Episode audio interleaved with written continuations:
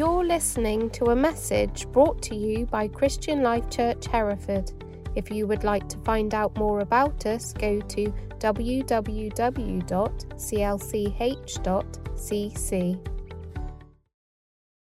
Blessing in the struggle is what I've entitled what I want to share with you this morning. And I just, can, I'm going to ask, can you quickly, uh, on the slide, rather than the slide, can you take the slide off? Can you put that last song up? Okay? And can you put the words where it's the, I am who you say I am? Um, not against me, yeah. I want us to remind us of this, what we've just sung, because whilst God can come in a very gentle way, and that's what was brought this morning, sometimes he isn't always as gentle as we'd like him to be. And so as I share this with you, what God put on my heart this morning, I want you to remember what you sang.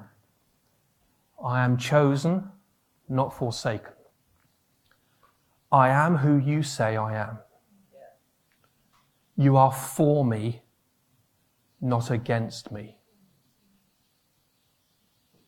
You are for me, not against me. If we're not careful, we can see what I'm going to share as God coming against you. And I want you to remember He is for you. Amen? Okay, can we go back to the slide? Thank you. So, a couple of weeks ago, Tim shared about Joseph and the favor of God upon his life. That despite his difficult circumstances, Joseph saw the favor of God because God was with him in a powerful way. Now, I want to look this morning at Jacob's father. Now, God gave me this a number of weeks ago before Tim even shared about Joseph. And um, he showed me a particular story in, in, in uh, Jacob's life, how God moved in his life. In the midst of his fears, in the midst of his struggles, God moved. But perhaps not in a way that he was expecting. How many of you know what WWF stands for? World World Wrestling Federation.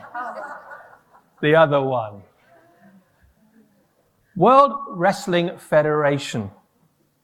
Now, I nearly came this morning in the, um, you know, you can get the, uh, the Mexican ones where they've got the full leotard and the mask and the, I thought I better not, I'll scare you living daylights out of you. World, World Wrestling Federation. This morning, I'm going to talk about the weirdest wrestling match in history. No, yes. The weirdest wrestling match in history. Now, it wasn't a wrestling match of the mind. It wasn't wrestling in conscience. It wasn't wrestling with fear. It was wrestling with a real person. But it was wrestling with God. This is one of the times where you see in the Bible, God comes down in person. Now, some even say it was Jesus. So some say it's an angel, some say it was Jesus that Jacob wrestled with, some say it was God. But you know, you know, it, he wrestled with a man. It was a real wrestling match. And so you could say, actually, WWF stands for this. For the next slide up. Wrestling with the Father. You like that? That was good. Uh, thanks. All right. They'll be impressed then. Fine. This is a really strange story. And as with many of the stories in the Bible, they are there for a reason. Every single story is there for us to learn about ourselves and about God and about the relationship between us and Him. So we can all learn something this morning. God wants to, I believe, talk through this particular story to every single one of us. He has a plan. He has a purpose. He, we are here for a reason. and he wants to talk to us for a reason. But I need to bring a bit of context very quickly. So Jacob was the father of Joseph, as we've said, but he was also the, great, the grandson of Abraham. Now, Abraham was the man who God gave the blessing to, to say, be blessed among the nations. You will be the one, in a sense, that will bless the world through your family. And so Jacob was part of that. He inherited that blessing, as it were. But the thing about Jacob was that he pretty much got most things out of trickery and deceit. He was a deceptive man. He was a proud man, an arrogant man. And he got his own way by doing his own thing. That was how he succeeded. That was how he believed he could grow and he could, he could become the person that he wanted to be. He tricked his brother Esau out of his inheritance, out of his blessing. He tricked his uncle out of giving him all his best goats and his best sheep when he worked for him. He was a trickster, a deceiver. He was dishonest, proud, and strong willed. So let's see what God did with this man. Okay, so I'm going to be reading from Genesis 32. It'll come up on the screen. So I'm just going to read through. Again, it's quite a lot of scripture, but it's really important that we understand that the scripture is for our, you know, as was said this earlier, you know, it's for us. For us to lay hold of. Father, let's just pray. Father, I just want to thank you that as we read this scripture, this scripture is living, your living, breathing word. And I pray, Lord, right now, that you talk to us before I even say a thing, that your word says it all. Pray that in Jesus' name. Okay, I'm going to go through quite quickly because we're running out of time already. So, Jacob went on his way. So he's been, he's been with his uncle and he's on his way back to his, to Canaan with all his family, all his sheep, all his cattle, all his stuff that he's got. He's on his way back after 20 years away from home. Okay, so this is the position he's in. All right, so Jacob went his way. Angels of God met him. When Jacob saw them, he said, Oh, God's camp, and he named the place Mahanaim, campground. Then Jacob sent messengers on ahead to his brother Esau in the land of Seir in Edom. He instructed them, Tell my master Esau this, a message from your servant Jacob. I've been staying with Laban and couldn't get away until now. I've acquired cattle and donkeys and sheep, also men and women servants. I'm telling you all this, my master, hoping for your approval. The messengers came back to Jacob and said, We talked to your brother Esau, and he's on his way to meet you. But he has 400 men with him. Jacob was scared, very scared. Panicked, he divided his people, sheep, cattle, and camels into two camps. He thought, if Esau comes on the first camp and attacks it, the other camp has a chance to get away. And then Jacob prayed, God of my father Abraham, God of my father Jake, uh, Isaac, God who told me, go back to your parents' homeland and I'll treat you well. I don't deserve all the love and loyalty you've shown me. When I left here and crossed the Jordan, I only had the clothes on my back. And now look at me. Two camps. Save me, please, from the violence of my brother, my angry brother. I'm afraid he'll come back and attack us all, me, the mothers and the children. You yourself said, I will treat you well. I'll make your descendants like the sands of the sea, far too many to count. He slept the night there. Then he prepared a present for his brother Esau from his possessions. 200 female goats, 20 male goats, 200 ewes and 20 rams, 30 camels with their nursing young, 40 cows and 10 bulls, 20 female donkeys and 10 male donkeys. He put a servant in charge of each herd and said, go ahead of me and keep a healthy space between each herd. Then he instructed the first one out. When my brother Esau comes and close and asks, who is your master? Where are you going? Who owns these? Ask, answer him like this Your servant Jacob. They are a gift to my master Esau. He's on his way. He gave the same instructions to the second servant to the third. To each in turn as they set out with their herds, say your servant Jacob is on his way behind us. He thought, I will soften him up with the succession of gifts. Then when he sees me face to face, maybe he'll be glad to welcome me. So his gifts went before him while he settled down for the night in the camp. But during the night he got up and took his wives, his two maidservants, his eleven children, and crossed the ford of the Jabbok. He got them safely across the brook, all along with his possessions. But Jacob stayed behind by himself, and a man wrestled with him until daybreak. When the man saw that he couldn't get the best of Jacob as they wrestled, he deliberately threw Jacob's hip out of joint. The man said, Let me go, it's daybreak. Jacob said, I'm not letting you go till you bless me. The man said, What's your name? He answered, Jacob. The man said, But no longer. Your name is no longer Jacob. From now on, it's Israel, God wrestler. You've wrestled with God and you've come through. Jacob asked, And what's your name? The man said, Why do you want to know my name? And then, right then and there, he blessed him. Jacob named the place Peniel, God's face, because he said, I saw God face to face and I lived to tell the story. The sun came up as he left Peniel, limping because of his hip. That is why Israelites to this day don't eat the hip muscle, because Jacob's hip was thrown out of joint. You know, we've all wrestled with things in our lives, haven't we? Yeah? Conscience, decisions we've had to make, with our faith, our circumstances, with our fears. Have you ever wrestled with God? See, maybe you have, but didn't know it was Him. Jacob didn't know he was wrestling God until the very end. And maybe some of us have wrestled with God, but not known it was Him. So why would God want to wrestle us? You see, God in this story is the one that initiates the wrestling match, not Jacob. Jacob wasn't looking for a fight. You know, he wanted an easy life. And sometimes we can be the same. Oh, God, just, just deal with it. I don't, can we just sort it out? Yeah, just, thank you. But you know, sometimes that's not the way God works. And sometimes He confronts us where we're at. Remember that hymn? Remember that song we sang? He is for us, not against us. You see, when God confronts us, He does it for our good, not for our bad. Just always remember that.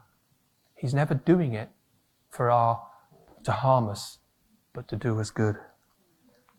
So here's a few things that God just showed me from that story, which I want to share with you. And I feel at the end, there'll be a time for us to respond because that's what God wants us to do.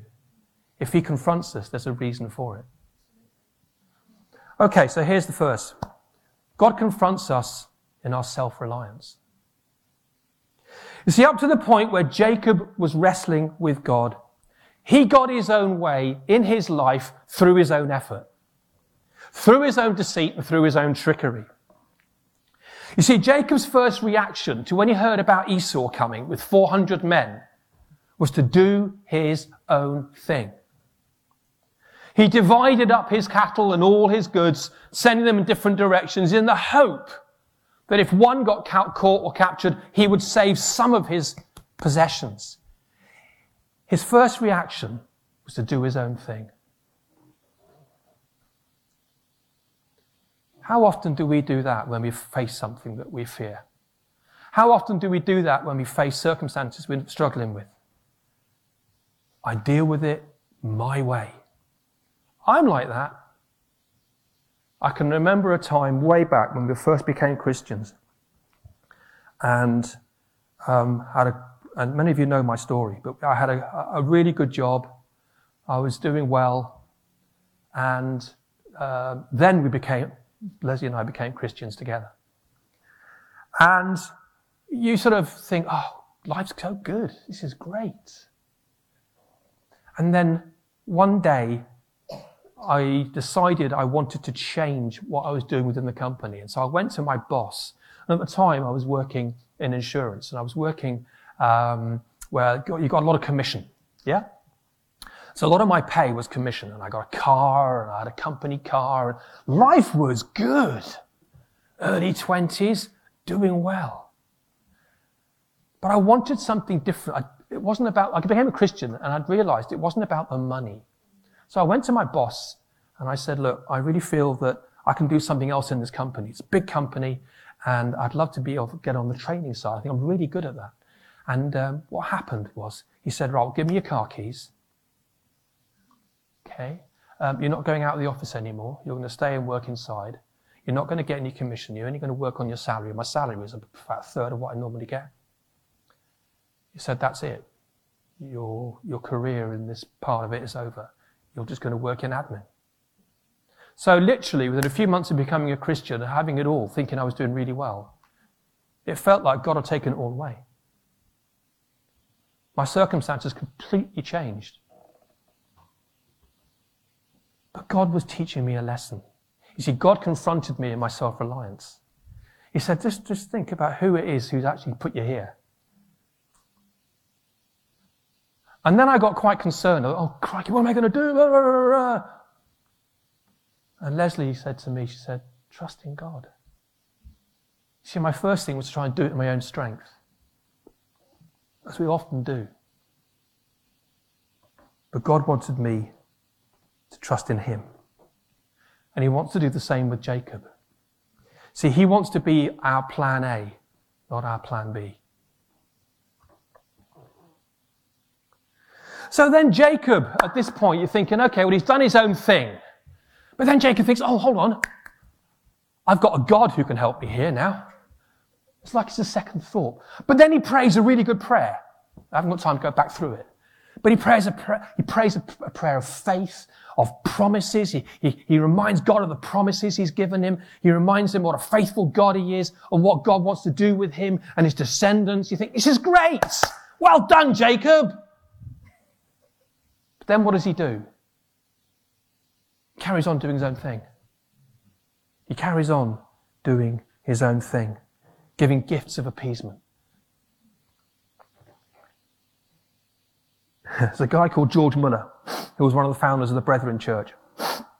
And he was asked about prayer. It's a real, real strong prayer. And he, uh, somebody said to him and, and asked him, um, what was the most important part of prayer? And George Muller said, the 15 minutes after I have said amen. You see, no matter how great your prayer can be, no matter how full of faith it can be, it's only what you do after it that really determines whether you prayed it in that way. Does that make sense? Yeah? I will put my trust in you alone. Again, we sang that this morning. I will put my trust in you alone. And actually, God showed me a picture. And he showed me a picture. He said, Yes, I'm your rock, but have you got both feet on it? Because sometimes we can have one foot on the rock of Jesus and one foot on the earth.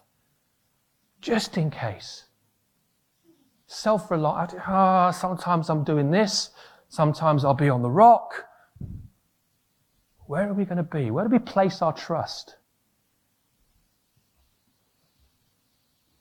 So, self reliance. I believe God was dealing with Jacob's self reliance. And maybe this morning that's, that's you, and I know it's me. I am very self reliant. Maybe God wants to deal with that this morning. Second point God confronts us in our pride. Now, at the start of the year, we looked at a very um, a, a credible verse about revival 2 Chronicles 7. And it says, Then, if my people will humble themselves and pray, and search for me and turn from their wicked ways, I will hear them from heaven and forgive their sins and heal their land. You see, Jacob prayed a great prayer, but was he really humble when he prayed it? You see, we're told to humble ourselves first and then pray. Why? Because we need to come to God with an attitude of utter humility. If we come with pride and arrogance thinking, well, God, I'll pray this prayer, but actually in my heart, I know I can deal with this, then we're not coming to God with humility. If we want God to heal our land, if we want God to bring revival to this place and to our own personal lives, we have to come and pray with utter humility, where we recognize, God, you are God. Only you alone can save. Only you alone can change my circumstances the way they need to be changed. I come before you and I say, Lord, everything, I lay it at your feet. Jacob didn't. Oh, I'll do my own thing, but I'll pray just in case. If we're not careful, we can come without realizing and pray in pride. Proverbs 18 says, Pride ends in destruction, humility ends in honor. God honors the humble and lifts them himself. It's not for us to lift ourselves. We are not the best solution. God is.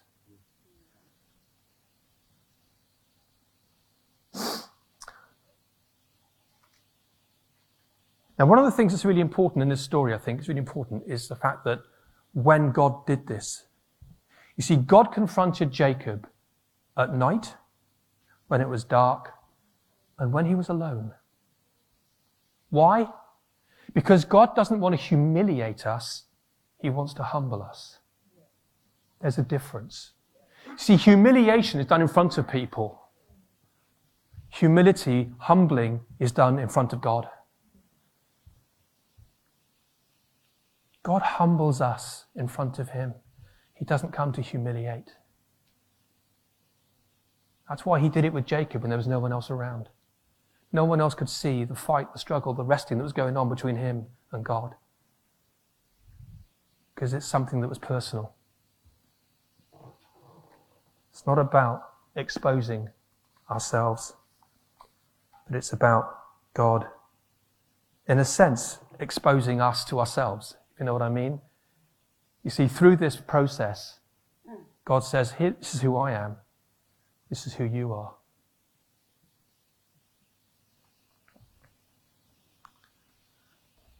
And so we come to the wrestling match itself, and that's the next thing, the third one.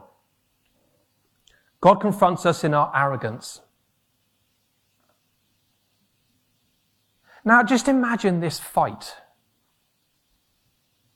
Actually, one of the reasons why this came up to me, this came, this got, I believe God put this in my heart. A few weeks ago, Jason was sharing, and um, we were looking at Chronicles, and he was sharing about um, um, intimacy.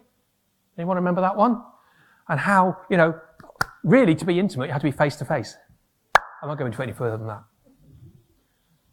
But you know, wrestling is almost as intimate because wrestling is pretty much face to face. Yeah? And it's an intimate thing to wrestle. You know, it's not a boxing match where it's from a distance, you come in and get out again. Come in and get out again. I can't box, by the way. Um, but it's a wrestling match where you're holding on, you're grappling, you're, you're, you know, arms and legs everywhere. It's very, very, very personal. But I'm thinking about Jacob, thinking, there we go, he's got this guy. Now, Jacob is, I think, he's an arrogant guy because he thinks, I've got him. Yes, I've got him. And I'm not going to let him go because I'm going to beat him.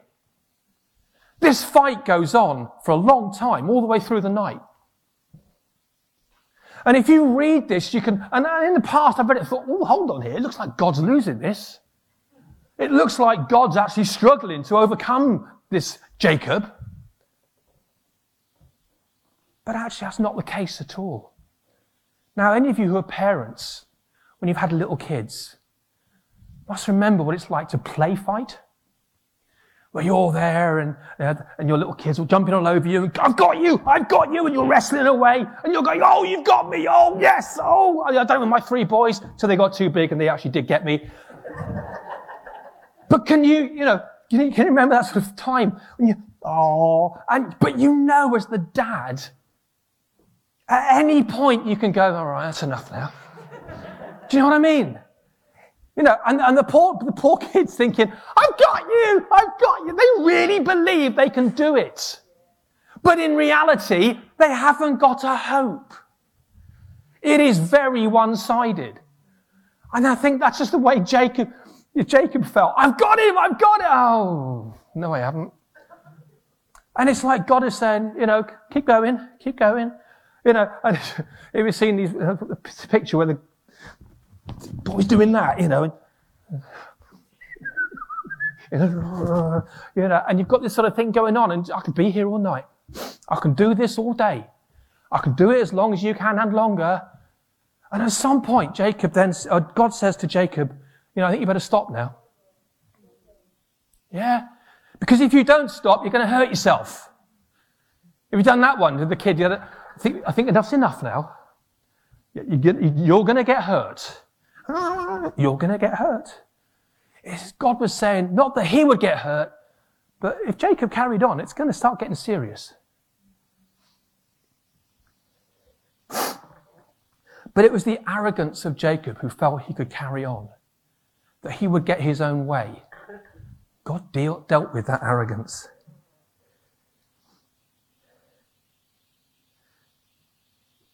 You see, I believe once he got to this point where he realized there was absolutely nothing he could do, he came to the end of himself. He no longer had the energy to carry on. He no longer had the energy to fight. It's just like a, I've got no strength left. And I believe it's at this point that Jacob realizes who he's fighting. And sometimes we have to get to that point where we realize it's just you, God. And so we come to the next point. God confronts us in our weakness. You see, I believe at this point Jacob realizes he's utterly weak and he will never win. And that he is totally and utterly dependent on this man who he now recognized was God.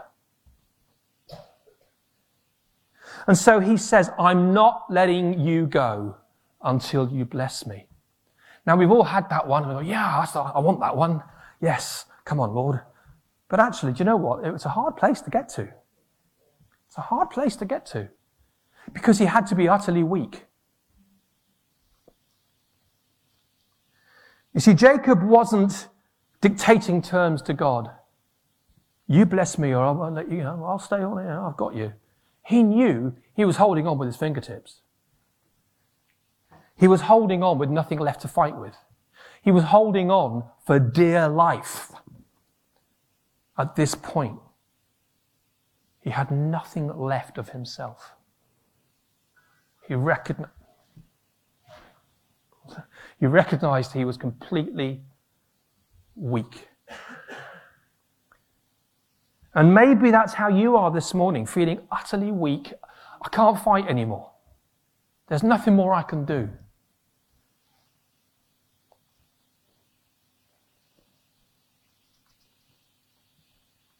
See, the problem is sometimes we think the enemy is outside. Sometimes we think it's, it's the enemy that's made us weak. It's the enemy's too strong and therefore I'm weak. Actually, sometimes it's nothing to do with the enemy. See, it wasn't Esau in, in the first place. It's nothing to do with Esau. Jacob was made weak because of his arrogance, his self-reliance, his, his wanting to do things his own way. That's that was his weakness. It was in him.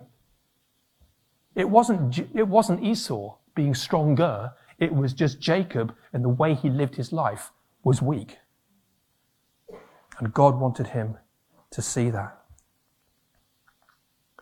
See, in Ephesians 6, it says, I want to remind you that your strength must come from the Lord's mighty power within you.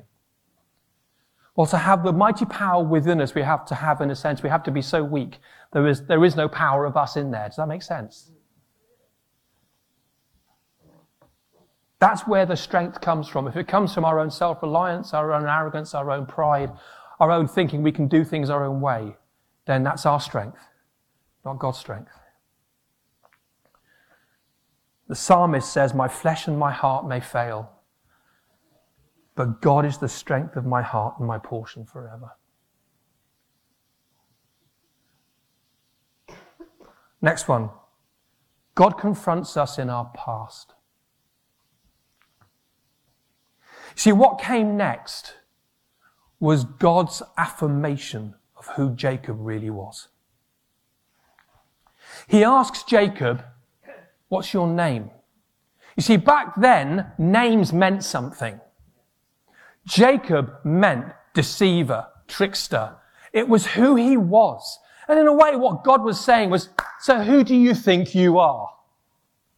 Jacob, done things in my own way, tricked my way through, try to get my things the way I'd done it through deceit. And then God says this He says, No, you're not Jacob. You're Israel.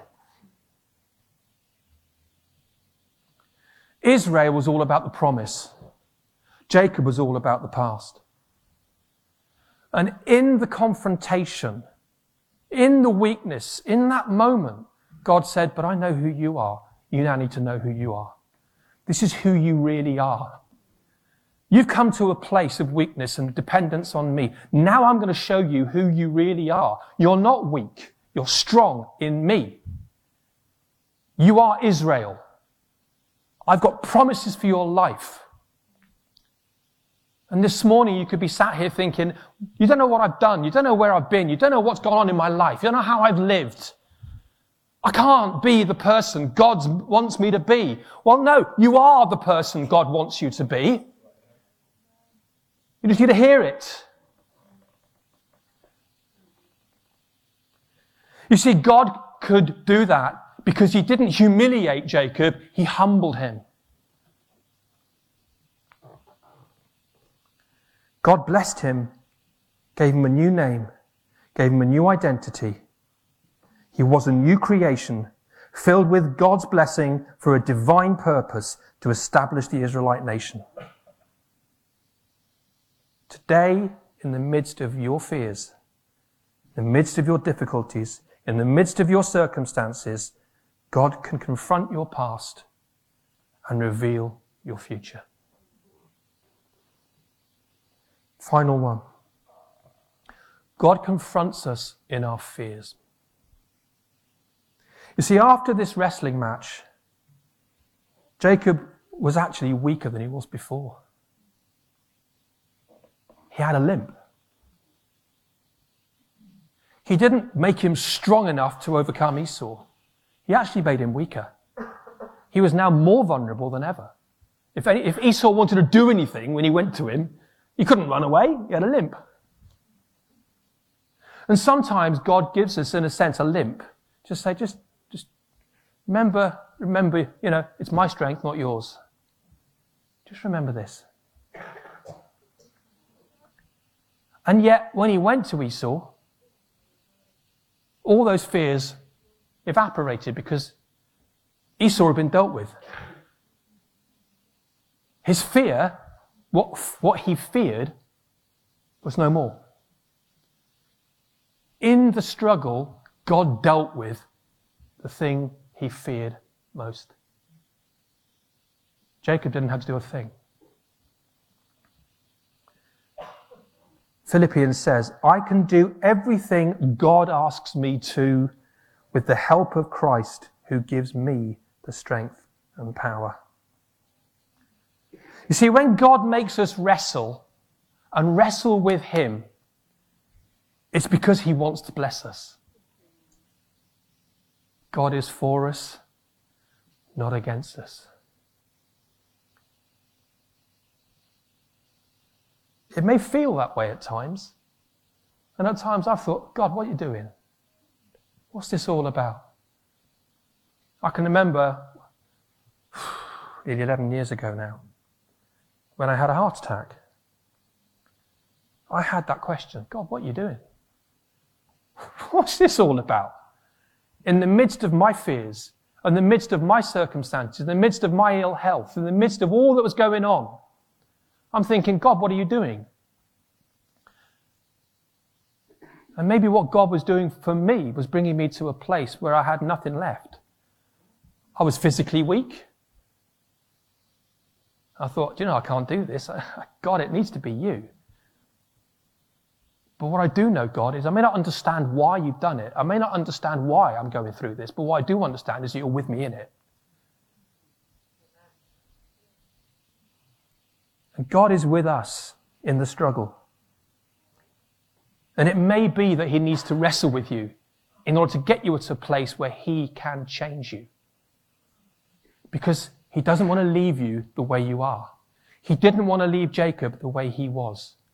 So he was prepared to confront Jacob in order to change him.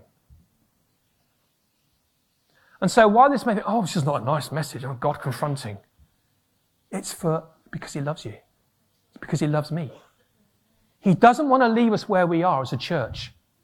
Because if we want to see revival, we want to see God heal our land, if we want to see things change in our location, with our family, with our friends, with our schoolmates, our college mates, the people at work,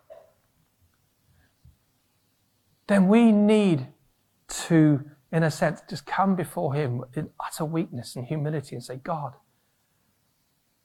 heal our land. Bring revival. Do it in me. Do it in me. In my arrogance, in my pride, in my self reliance, do it in me. Change me where I need to be changed. And sometimes we can just do that and God will do it. Other times we may not do that and God will come and do it anyway. So it's, I believe God has given this message to me for us for a reason. Because He doesn't want to leave us where we are. Because He has a purpose and a plan for every single one of you and me. He has a purpose and a plan for this church. He has a purpose and a plan for us to see revival. If He's promised it, it will happen. But it won't happen in our strength. It won't happen because of how good we are. It won't happen because of our plans and ideas.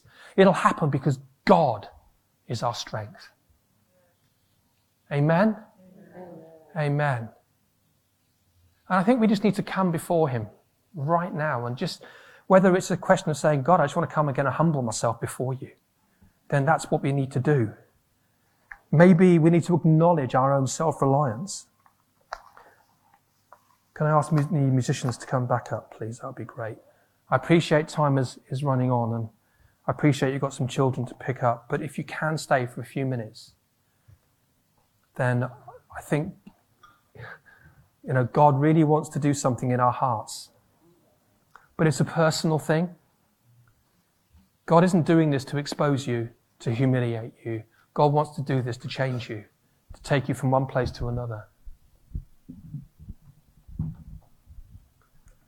And so I just, I just have a, I just want to say, if you're doing things out of fear, actually, can we just, can we just stand? Can we, can we, are you okay to stand with me? If you really feel, God, I just want to, I want to respond to you this morning. I want to, I want to respond. I, I don't want to be the same person that walked into this room. I want to be a person that's changed this morning. I want to come and submit my life afresh to you this morning. If you come and you've been doing things out of fear, then it's time to submit those fears to Jesus right now. Just to come to Him and say, Lord, I submit the things that are, that are confronting me that I'm afraid of right now, that I'm wrestling with. If you know, like me, and I'm, I'm, I'm i want to be there with you because I'm, I'm so self reliant. God's given me amazing gifts and abilities, but actually I need to recognize it's His, not mine. And if you're quite self reliant, think, God, yeah, you know, I've done things my own way. Maybe you've got to submit your plans and ambitions to Him again. If you think your past is stopping you from moving into your future. God wants to deal with that right now. And a particular one for parents with children. God just put this on my heart. Don't be afraid. If you've got a child, if you've got children, don't be afraid to show your weakness to your children. Jacob, I believe, I, don't, I can't say this for certain, But it's no coincidence that a few weeks before, Tim shared about Joseph and how he dealt with his circumstances. Well, Joseph was Jacob's son. Did Jacob tell Joseph about his experience? Did Jacob explain why he now limped? Did, jo- uh, did Jacob tell Joseph how God moved in his life through that wrestling match? And maybe by doing that, Joseph was able to handle and deal with the stuff that came his way. So, parents, don't be afraid to reveal your weakness to your children. Finally, if you are here this morning and you don't know Jesus, you don't know this God who we've been sharing about, talking about, and worshipping, and you've been struggling and wrestling with your own idea of faith, your own ideas of what, who God is, whether or not you should even be here, you are here because God's brought you here. And God wants to take you out of the past and everything you've done and into an amazing future with Him. And if that's you, I'd love to pray with you afterwards. Please come and see me. I want to pray with you.